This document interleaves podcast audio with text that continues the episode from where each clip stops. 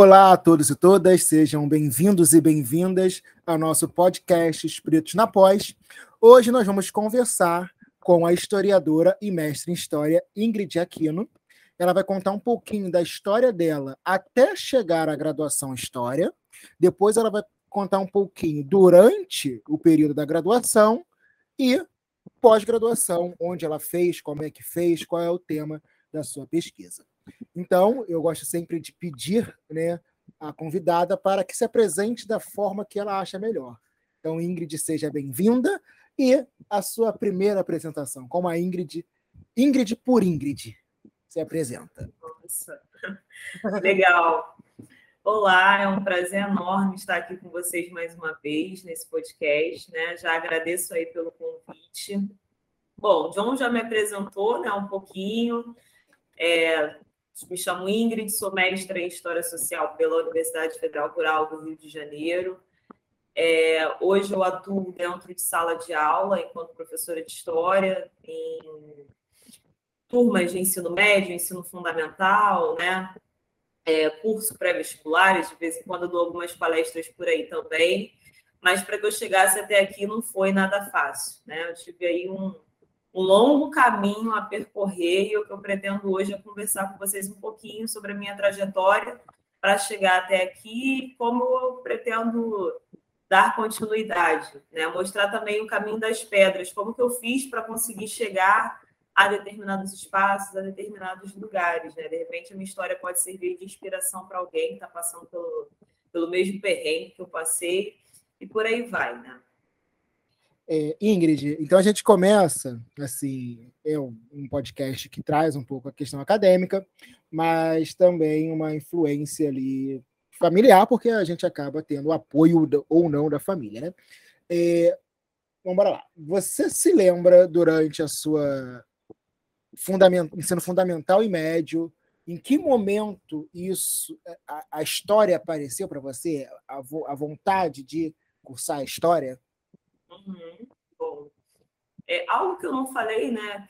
Que eu deveria ter falado durante a minha parte da apresentação. É que eu sou daqui do Rio de Janeiro, né? Para quem estiver ouvindo, sou carioca. Cresci no subúrbio do Rio de Janeiro, de uma família majoritariamente negra, 80% da minha família é negra, uma família pobre, né? É, filha de professora e de eletricista. Eu acho importante a gente dar esses marcos, né? É, para que vocês percebam de que lugar que eu estou falando, de onde eu venho, acho isso importante. É, e eu, eu, assim, a minha paixão por história, ela começou já no ensino fundamental, né? A partir de uma professora. Geralmente a gente gosta muito das disciplinas por conta de um professor. Sempre tem um professor no nosso caminho que nos inspira. Eu tive uma professora no fundamental no sexto ano, uma mulher maravilhosa, Mônica Godin e que aulas lindas de história que ela dava, ela me encantava, né, com aquelas histórias. E aí eu comecei a me apaixonar. E além disso, a minha mãe é professora também, então eu via muito da prática dela, né, pedagógica, do dia a dia, conversava muito com ela. Então eu já fui crescendo ali, sendo nutrida de certo modo é, pela minha mãe, outras pessoas da minha família que também são da área da educação. Todas então, de história?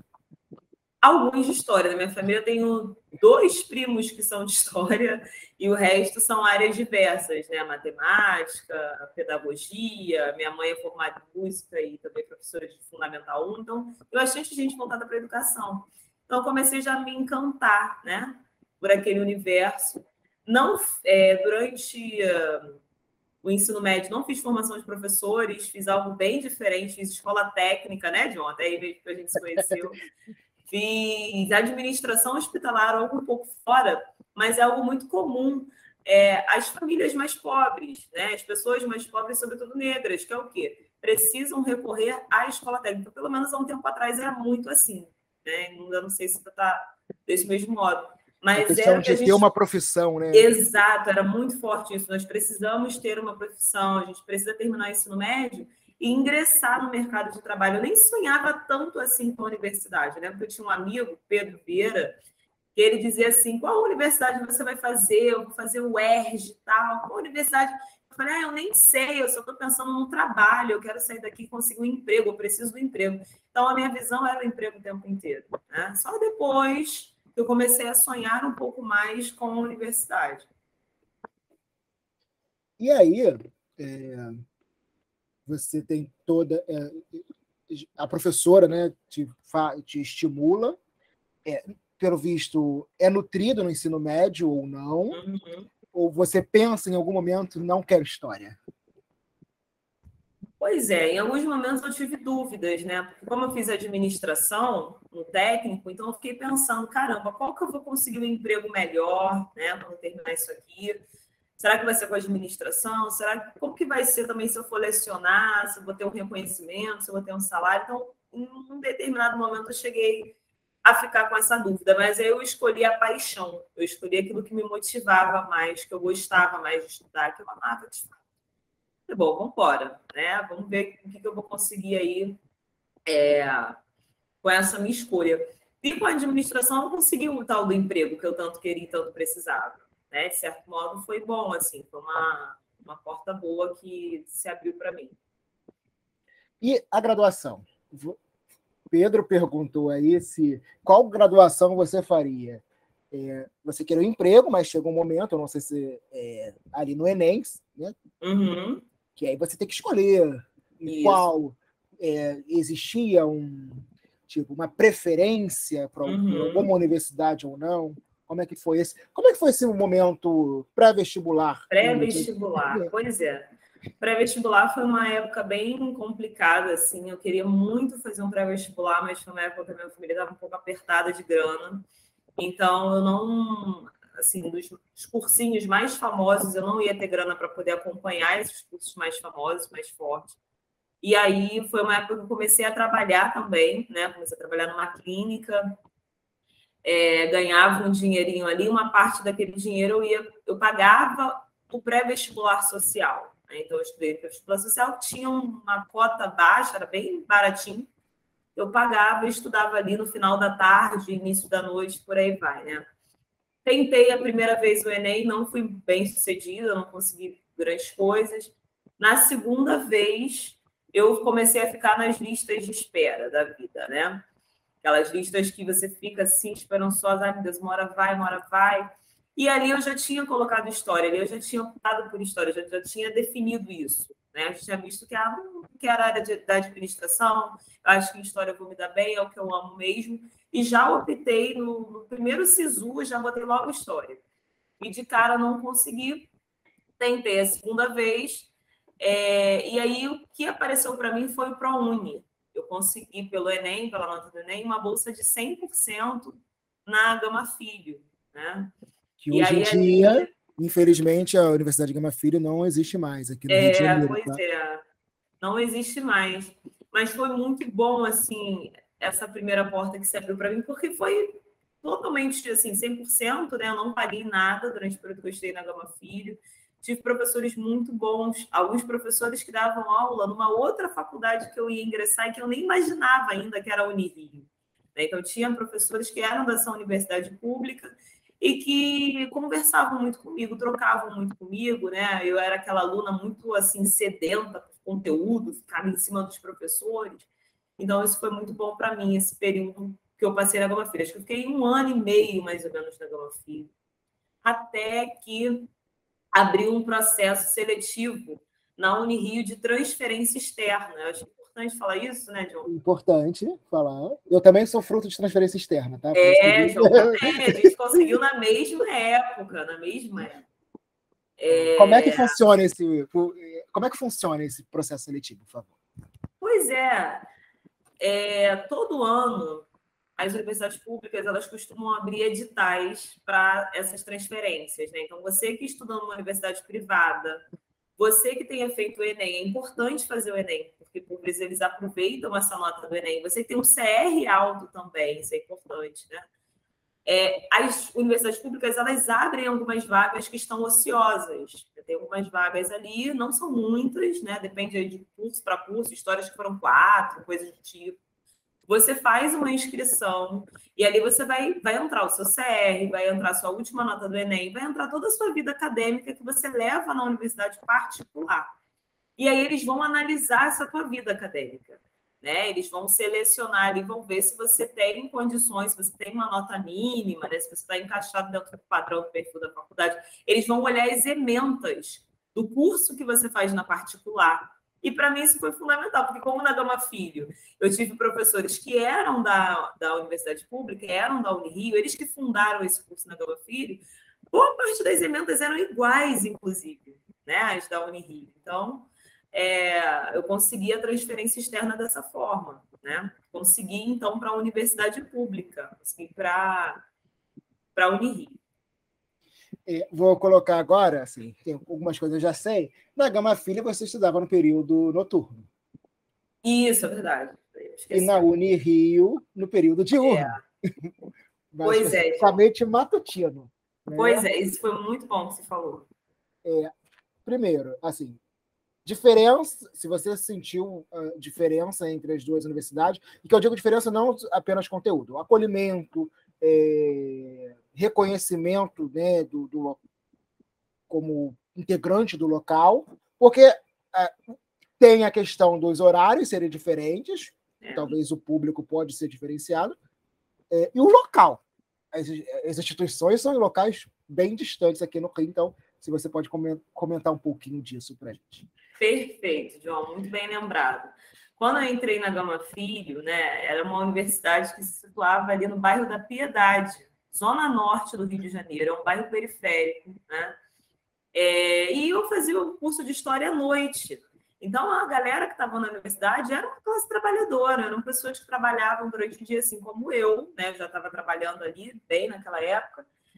E fazia ali, ia para a faculdade na parte da noite, então era um outro público, né? Era outra situação, era um público de baixa renda e por aí vai. Já na universidade pública, quando eu cheguei na Unirio, eu vi um outro cenário totalmente diferente. A Unirio era situada no bairro da Urca, né, aqui no Rio de Janeiro, um bairro extremamente nobre, um dos metros quadrados mais caros do Rio de Janeiro. Urca fica ali para para com o Leblon, né? É, onde você vai lá passear, né? Onde, estou dizendo assim porque tem vezes que pode estar ouvindo alguém que não seja daqui do Rio, né? Onde tem lá o bondinho e tudo mais, né? Os pontos os principais pontos turísticos do Rio. A universidade, a Unirio fica praticamente bem do, lado, bondinho. Isso aí, bem do lado do bondinho, exatamente. E o público que ali estava era outro público. Primeiro que o curso era diurno. História na Unirio, eu não sei agora, mas acho que ainda continua assim. Você só tinha é, o curso de manhã e uma matéria ou outra na parte da tarde. Não tem curso à noite. Então, quem trabalhava, não dava para fazer, não dava para estudar na Unirio. Simples assim, né?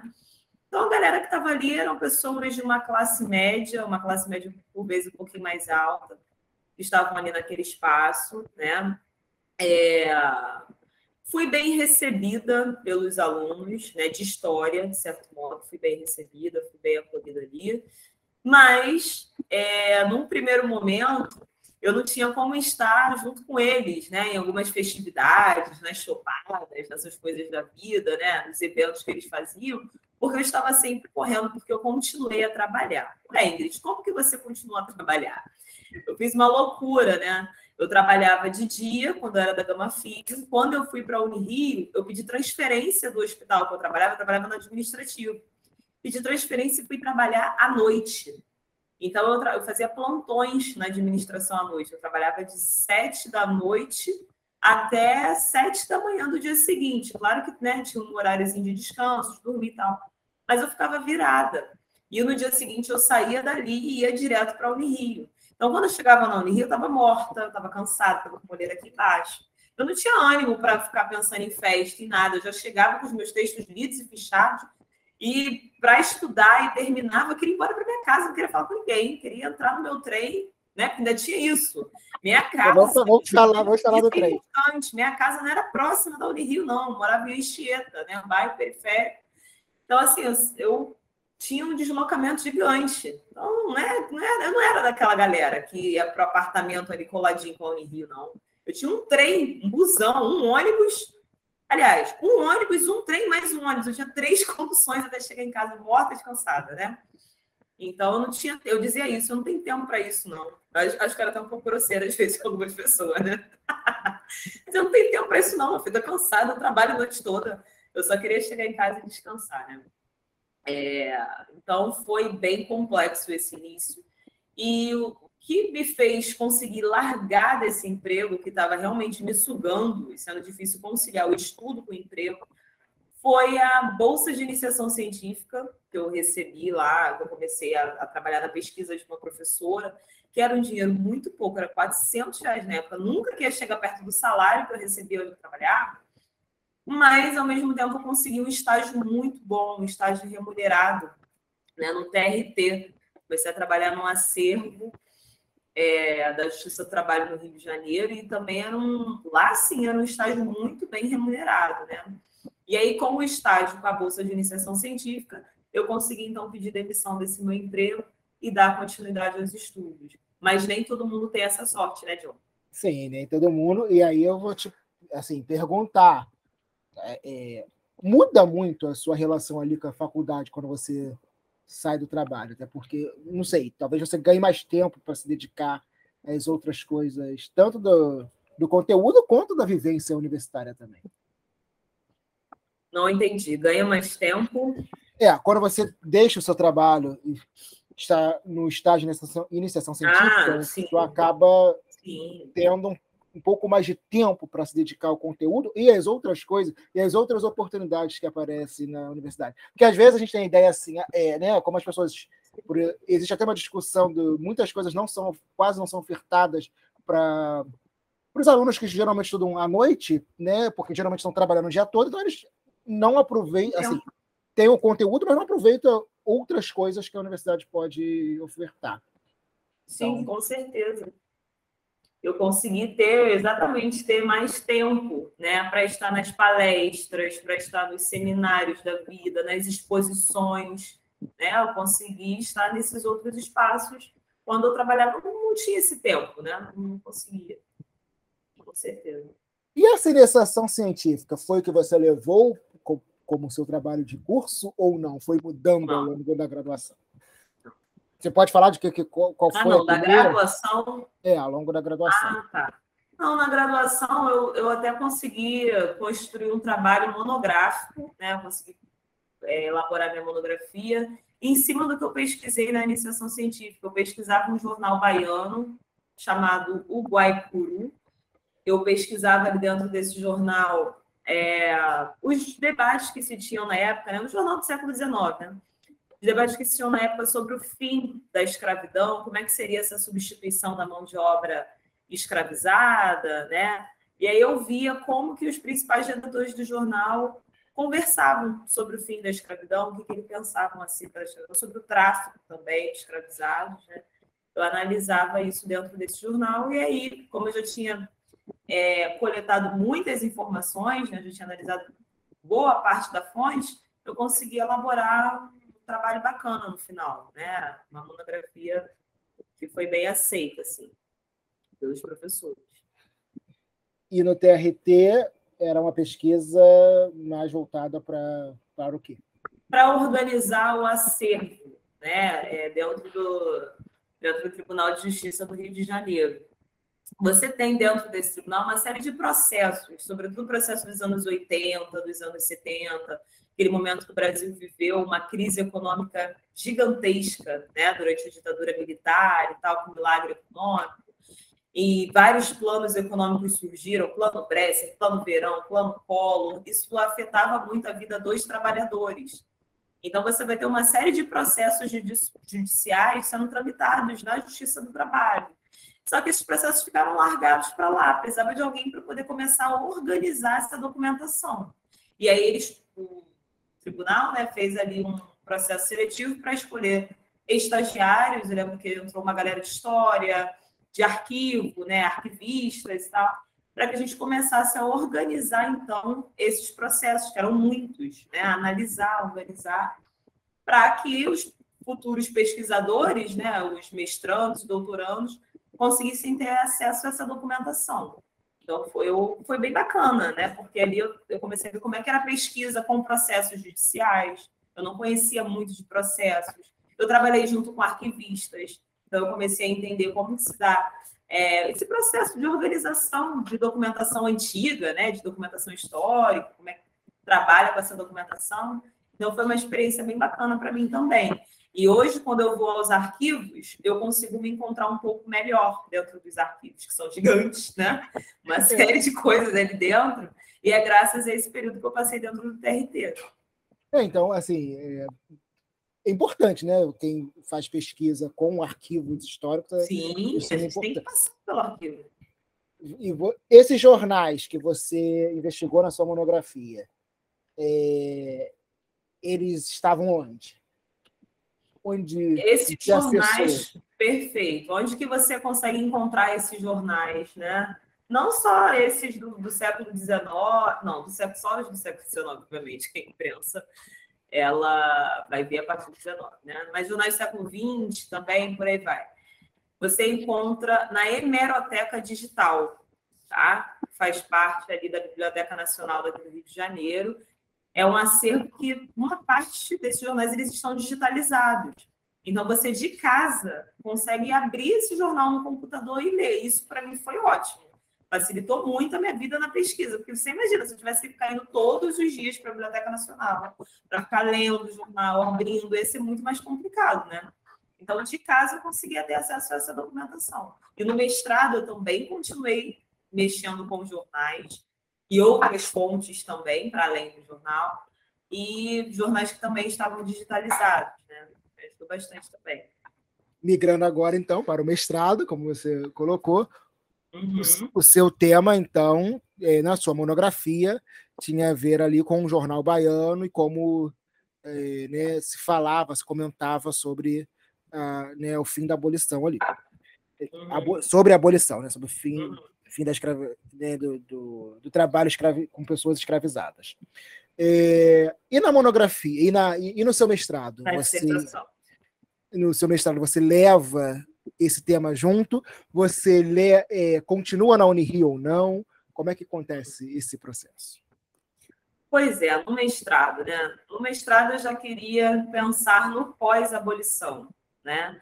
Mas eu queria pensar é, a partir da intelectualidade, né? de como que as pessoas, pós abolição da escravatura, eles encontravam meios de resistir né, ao que o governo republicano faz, fez com a população negra. Né? As pessoas pensam que ah, a partir de 89 no Brasil foi dada a república e aí a, a, vida da população negra mudou para o bem. Tem um que ainda tem esse, esse pensamento, você acredita? Quando umas crianças assim, né? Que ele, ah, não é república, que bom, não tem mais escravidão, ficou todo mundo feliz, tudo certo. Não, meu amor, muito pelo contrário, né? A vida dessa população foi ficando cada vez mais sofrida, digamos assim, práticas culturais proibidas, né? perseguições da polícia, misericórdia. Só, só histórias tristes, mas também temos as histórias de resistência né? É, clubes negros crescendo, né? imprensa negra ganhando força, ainda mais após essa abolição. E aí isso me interessou. Eu falei, poxa, eu quero estudar justamente os movimentos de resistência, mas através da intelectualidade. Eu quero olhar para o que essas pessoas estão escrevendo dentro da imprensa negra, por exemplo, imprensa negra paulista, né? Lá em São Paulo você vai ter vários jornais pipocando, e aí eu vou olhar para esses jornais, mas eu vou começar a olhar para as mulheres que estavam dentro desses jornais, porque você vai ter muitas pesquisas sobre a imprensa negra, mas olhando muito para os homens negros que estavam ali, sobre o que eles estavam escrevendo, quem eram essas pessoas e tal. Mas eu comecei a perceber a presença de mulheres, e isso me intrigou. E aí eu comecei a querer ir atrás dessas mulheres, então, né? E aí eu fiz um projeto de pesquisa para a Unirio, Tentei a Unirio, não consegui a Unirio de cara. Fiquei triste, né? Falei, nossa, a universidade que eu me formei, meu Deus, onde foi que eu errei e tal? Faltando uma nota lá e não consegui de cara para a Unirio. Fiquei um pouco chateada. Mas falei, vou continuar tentando. Vou tentar ir para a Rural. Olhei, né, o, a linha de pesquisa da Rural, comecei a observar como é que funcionava lá o mestrado. E resolvi fazer a prova. É muito importante isso, né, gente? Quando a gente não consegue num determinado lugar, e quando não é assim, você olha, poxa, o lugar que me formou, eu não consegui, você já fica meio desmotivado com aquilo. Mas aí você tem que tentar para outras instituições também. Né? E ainda bem que eu tentei a rural, porque hoje eu entendo que eu, deve, eu tinha que ter feito meu mestrado realmente na rural. Né? É, chegou ali dentro, fiz a prova, né? passei por todas aquelas etapas, fui aprovada, consegui entrar no mestrado da Rural e ali dentro eu conheci pessoas maravilhosas, conheci muita gente do pós-abolição, né? pesquisas que me ajudaram a, a dar continuidade à, à, minha, né? Então foi fundamental a minha entrada dentro daquele espaço. E é importante ressaltar que quando eu passei na rural, é, eu não passei com bolsa, né? A quantidade de bolsas para o mestrado na, em história ali são poucas. Né? Na minha época, acho que eram oito bolsas só para o mestrado, nove bolsas. E eu passei até numa colocação boa, décimo primeiro, coisa assim, e ainda assim eu não, não consegui aí a bolsa que ajuda tanto, né, Diogo? Sim. E aí você, bom, então quando você passa o mestrado, você está trabalhando, está lecionando e vai pois fazer é. mestrado, como é que fica isso? Como é que estava a minha vida ali, quando eu entrei no mestrado? Eu comecei a dar aula no CEDERJ, né, no pré-vestibular social do CEDERJ, que tem aqui no, no Rio, né, no estado. É...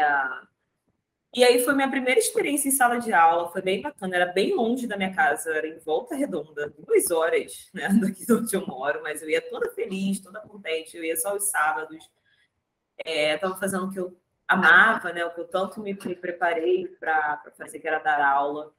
Mas aí terminou meu período no contrato, logo ali em 2017, né, 2017 para 2018, foi um momento que aqui no estado do Rio de Janeiro a gente vai estar passando por uma crise econômica gigantesca, que já vinha de antes, né, mas vai se aprofundar cada vez mais, e agora está essa coisa horrorosa que vocês estão vendo aí, quem acompanha o Rio de Janeiro. Né? É, e aí você vai ter vários polos do CEDERJ fechando, atraso para pagamentos, e aí nessa meu contrato não foi renovado, era contrato. Né? Meu contrato não foi renovado, não consegui continuar dando aula então no CEDERJ e caí aí no desemprego, eu e vários outros colegas também uma época muito ruim que eu me formei, porque eu terminei a graduação em 2016, 2018 eu entrei no mestrado, né?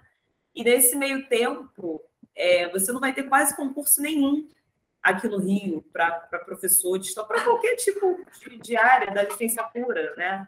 Uma época muito ruim. E aí, com isso, né, não estava mais no emprego, não estava mais no CEDERJ, comecei o mestrado, né?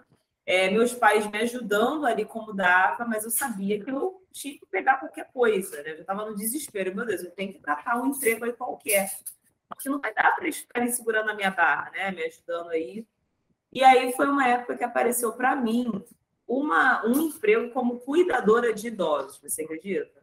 Assim, uma pessoa que terminou uma graduação numa universidade pública federal, né, que foi bolsista de iniciação científica, com pesquisa super estudiosa, no mestrado, no mestrado, trabalhando como cuidadora de idosos. Eu nunca imaginei isso. Né? Não é demérito, não estou querendo diminuir a profissão de cuidador de idoso de forma alguma, mas é só para a gente ver que ponto que a gente chegou, né? A gente não tem a nossa profissão valorizada, a gente fica totalmente afastado do, do mercado de trabalho e tem que cair para áreas que não tem nada a ver com a gente, né? E é o que está acontecendo muito agora nesse momento que o desemprego está em alta. O que eu conheço de colegas que estão fazendo bico em tudo quanto é coisa, que estão trabalhando de Uber, não conseguiram entrar na sala e estão aí de Uber. Né? Porque a realidade, infelizmente, do Brasil está sendo essa, isso não é de agora, é algo que já vem se arrastando, com a pandemia se aprofundou e, enfim, né? as coisas estão bem difíceis. Você, como historiadora, no final, vou perguntar se, a, se vai melhorar ou não, porque, como historiadora, você é uma das melhores pessoas para nos informar isso. Mas deixa essa pergunta para o final. Meu Deus, a gente vai mantendo, vai nutrindo aí a esperança aos pouquinhos. Né? É... E aí, trabalhei um tempinho né, dessa forma, como cuidadora de idosos, ia conciliando com mestrado, né, aqui e acolá. É, ainda assim, no mestrado, tive experiências bem bacanas, consegui fazer algumas viagens né, para apresentar parte da minha pesquisa na Universidade de Pelotas, consegui ir para São Paulo algumas vezes também para pegar a documentação das minhas das mulheres que eu pesquisava, a documentação delas estava em São Paulo, não tive que ir até lá. E aí a Rural ela dá uma ajuda de custo nessas pequenas viagens que a gente faz, né? Isso pelo menos a gente consegue ter. Para mim foi bem bacana. E mais ou menos do meio do mestrado para o fim, eu consegui entrar no espaço escolar. Não entrei como professora, entrei como auxiliar de coordenação, trabalhava muito, muito. Até emagreci, tanto que eu trabalhei como auxiliar de coordenação, depois como coordenadora, um salário baixo, mas eu sabia que eu precisava estar no ambiente escolar, em que fosse fazendo qualquer coisa, mas era uma primeira porta de entrada. E ali eu fiz meu job, né? Não sou nem nada. Comecei a conversar com um outro, deixando meu currículo aqui, ó, sou mestre de história, né? vendendo meu peixe o tempo inteiro. E assim a direção falou: vou dar uma turma para essa menina. E me deram uma turma, e me deram outra turma, e outra turma, e assim eu fui conquistando meu espaço dentro da escola. Outra escola me chamou, né? Eu consegui mais uma outra escola. Um outro curso me conheceu, e eu conheci, consegui trabalhar num curso pré-vestibular. Aí sim eu consegui, então, graças a Deus, voltar para a sala de aula. Larguei lá o meu trabalho como cuidadora de idosos e voltei para a minha profissão e consegui dar continuidade ao mestrado. Defendi há pouco tempo, no meio da pandemia, foi bravo, mas consegui defender aí em 2020, né? E concluí então o mestrado. É, vamos agora assim, algumas experiências. Você foi a Pelotas é, e você foi a São Paulo. Experiências como pesquisadora negra sobre assuntos pretos nesses ambientes? Como é que foi? Ah, não é fácil, João.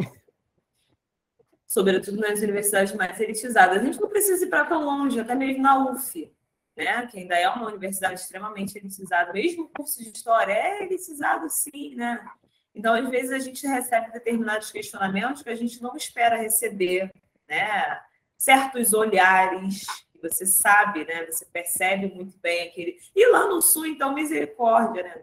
lá em Porto Alegre, nossa, mãe, aqueles olhares assim, né? Tipo, é, como se não fosse para a gente estar naquele lugar, né? Como se não fosse para a gente estar ali dentro daquela posição, né? E a necessidade da gente tem que se provar o tempo inteiro, né? Da gente mostrar o quanto a gente é bom, a gente tem que ter um arcabouço teórico gigantesco, quase que embaixo do braço, para poder defender as nossas ideias, né? Os nossos intelectuais negros que eu que eu trouxe várias mulheres negras o tempo inteiro dentro do meu trabalho, né? É, e aí, por vezes, a própria academia me questionava, né, sobre esses trabalhos dessas mulheres que eu estava colocando ali, né? A academia continua sendo extremamente elitista, branca, né? Então, eles, eles querem ouvir outros pensadores, eles querem ouvir os pensadores europeus, né? E aí quebrar com isso também não é fácil. Eu trazia um jamaicano, né? Eu trazia um autor ou outro para dentro da discussão e por vezes isso incomodava. Até, até na área, assim, eu não sou da área da história, né? É, mas até na área da história isso também é incômodo ainda. Sim, até na área da história. Na história, porque as pessoas olham para a história, né? Pensam que ah, não é um curso tão elitizado assim, mas é um curso bem elitizado, é um curso muito branco ainda. Por exemplo, na pós-graduação, dava para contar nos dedos, né? Se eu tinha ali uma turma de 30, de 40, nós tínhamos cinco alunos negros, mais ou menos, tá? Então, ainda é muito pouco. Professores também na pós são pouquíssimos os professores negros. É, eu tive ali que eu me lembre dois professores negros na pós-graduação, e aí são professores que trabalham as temáticas raciais. Porque é a gente que fala disso, né, John? Sim. Eu me convenci disso. Eu ficava batendo, ah, todos temos. os brancos não estão interessados. Há pouco interesse em falar sobre as questões raciais, em trabalhar com isso tudo. É a gente que vai atrás dessas histórias todas. Né? Há quanto tempo a documentação dessas mulheres negras, da imprensa negra e tal, disponível, as fontes estavam ali em São Paulo, estava tudo lá. Por que a galera não ia pesquisar? Né? Por desinteresse. É uma galera branca que não tinha interesse mais, sobretudo com a política de cotas, com a entrada de uma galera preta nas universidades, embora que não tenha sido de forma massiva, mas ainda está tendo uma entrada. Né? E aí a gente passou o que? A questionar, falar, não, nós queremos estudar a história aí dos nossos antepassados, queremos ouvir sobre a resistência deles, ouvir sobre a criança negra, sobre os clubes negros, a gente quer trazer essas histórias também. Isso, você me trouxe uma questão que tem a Lei 10.639, que né, vai estimular a, o ensino, né? Da, da Isso.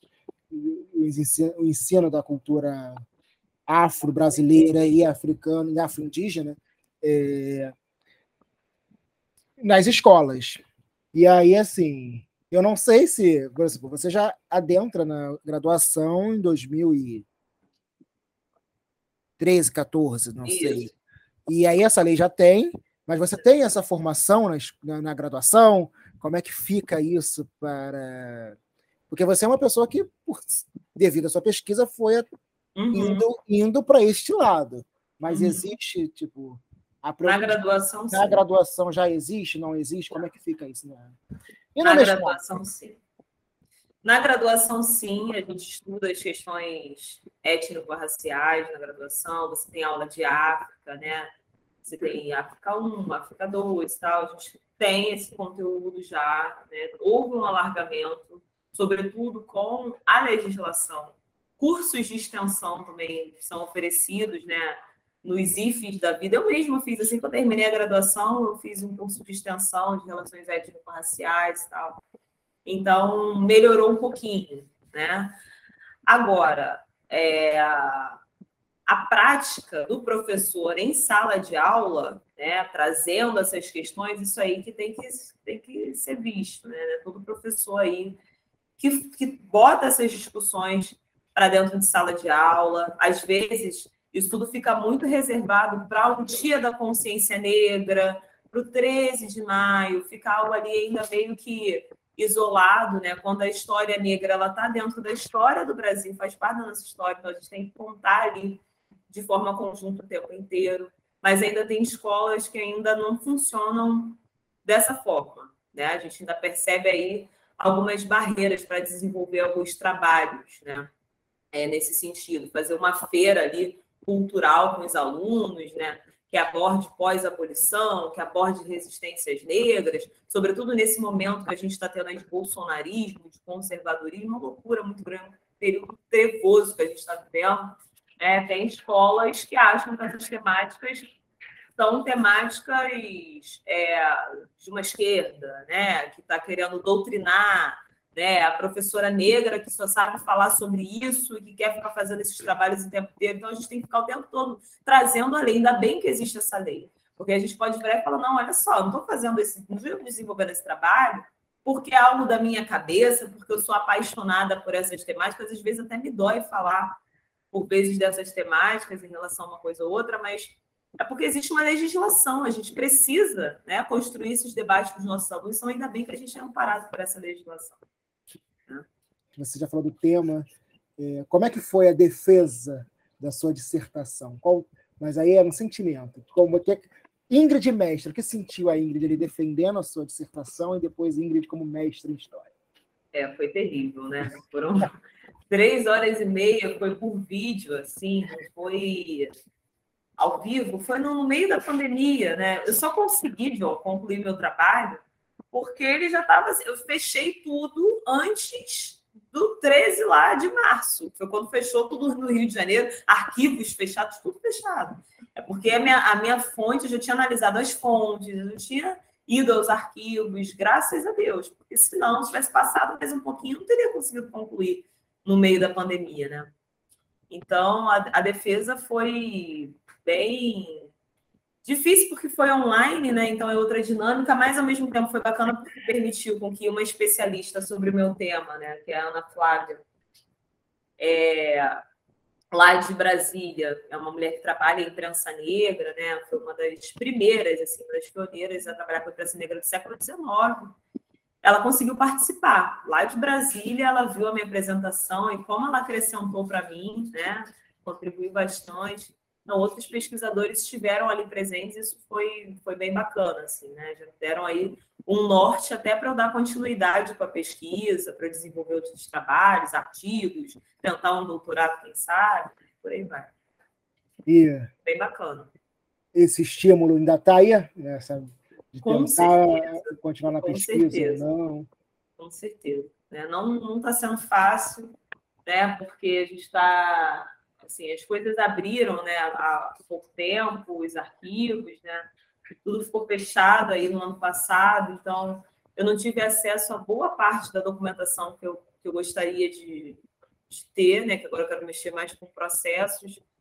Então, Durante a pandemia, eu tive essa dificuldade né, para elaborar um projeto de doutorado, né, para dar continuidade, mas é algo que eu penso, com certeza, que está na minha mente. Eu não parei em momento nenhum. Né? Mesmo na pandemia, aí, eu conseguia participar de algumas rodas de conversa online, né, nesse formato assim, mas eu participei de alguns, de alguns seminários, né, de algumas conferências, e foi bem bacana, porque eu consegui expor um pouquinho a minha pesquisa né, para outros lugares também. Então, eu não esqueci do doutorado. Com certeza eu vou, eu vou tentar aí, né, a prova, mas eu preciso construir um pré-projeto mais sólido, né? Eu acredito que agora eu vou conseguir isso porque eu vou, enfim, ter acesso a essa documentação. Né? Vou correr aí antes que tenha um Covid parte 3, parte 4, eu livre, não quero isso, né? Mas a irresponsabilidade dos governantes da população está tão grande a gente fica meio preocupado, né? Se vai ter alguma onda, então eu tenho que correr logo para o arquivo antes que dê ruim e faz tudo, né? Isso é verdade. Ah, então esses arquivos não são todos digitalizados, isso que você está Não, pois é, nem toda a documentação é digitalizada. Esse é o triste, né? É. Então, por vezes eu tenho que ir até os lugares para poder pegar os documentos, para analisar. É muito trabalho. É um trabalho gigante, gigantesco, para ser feito. Eu estou vendo que trabalhar com arquivo dá real. Assim, não que os outros não dê trabalho, mas esse deslocamento que você precisa ir, ficar um tempo ali procurando as coisas, dá. Ainda bem que seu contato com arquiv arquivologistas te ajudou a entender Pô, um maravilhoso.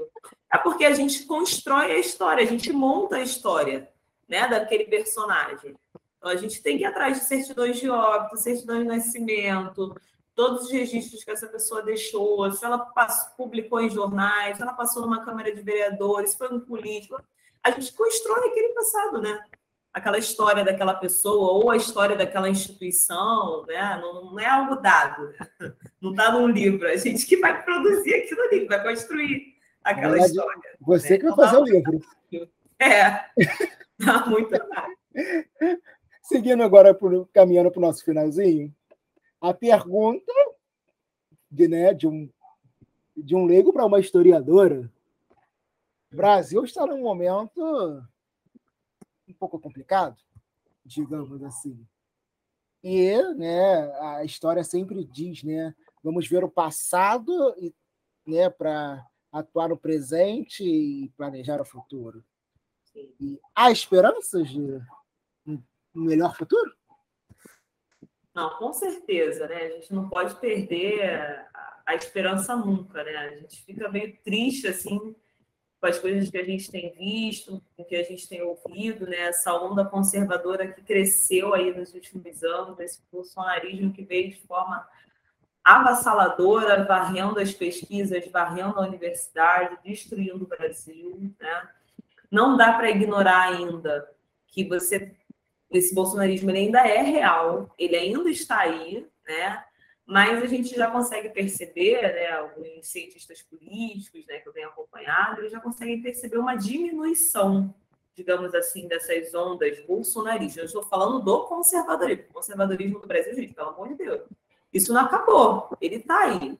Né? As coisas são muito recentes aqui, a gente perde a, essa noção né, quanto as transformações são recentes aqui. Então, o conservadorismo ele, ele ainda é muito forte no Brasil, a gente não pode esquecer disso. Vai continuar, continua aí. Mas o bolsonarismo, ele tem está em queda, né, digamos assim. Sobretudo com a pandemia, a forma como esse governo é, conduziu a pandemia foi de uma forma muito desastrosa, né? Muitos eleitores desse homem é, perderam seus familiares, né? Então, isso sacudiu um pouco essas pessoas, de certo modo, também. A economia ficou totalmente arrasada, embora eles fiquem buscando desculpas, né? Mas ele é um presidente, ele tem que dar alguma resposta. Ele tem ali economistas com ele, tem um grupo que ele escolheu para estar do lado dele de ministros, que tem que dar uma saída, tem que dar uma solução, e eles não conseguem dar, e quando dão é sempre né, da pior forma possível. Então, isso tudo já está chegando no bolso da classe mais pobre, da classe trabalhadora, do operário, que votou nesse homem. A gente tem que perceber isso. Né? É, o movimento progressista, a esquerda em si, de certo modo, nos últimos anos, se afastou dessa classe trabalhadora. Esse foi um dos maiores erros. Né? E aí, essa classe trabalhadora foi para esse lado horroroso É, mas isso tudo já está começando a pesar no bolso, as pessoas estão desempregadas, as pessoas estão passando fome, as pessoas querem uma resposta madura do governo, as pessoas têm urgência, né?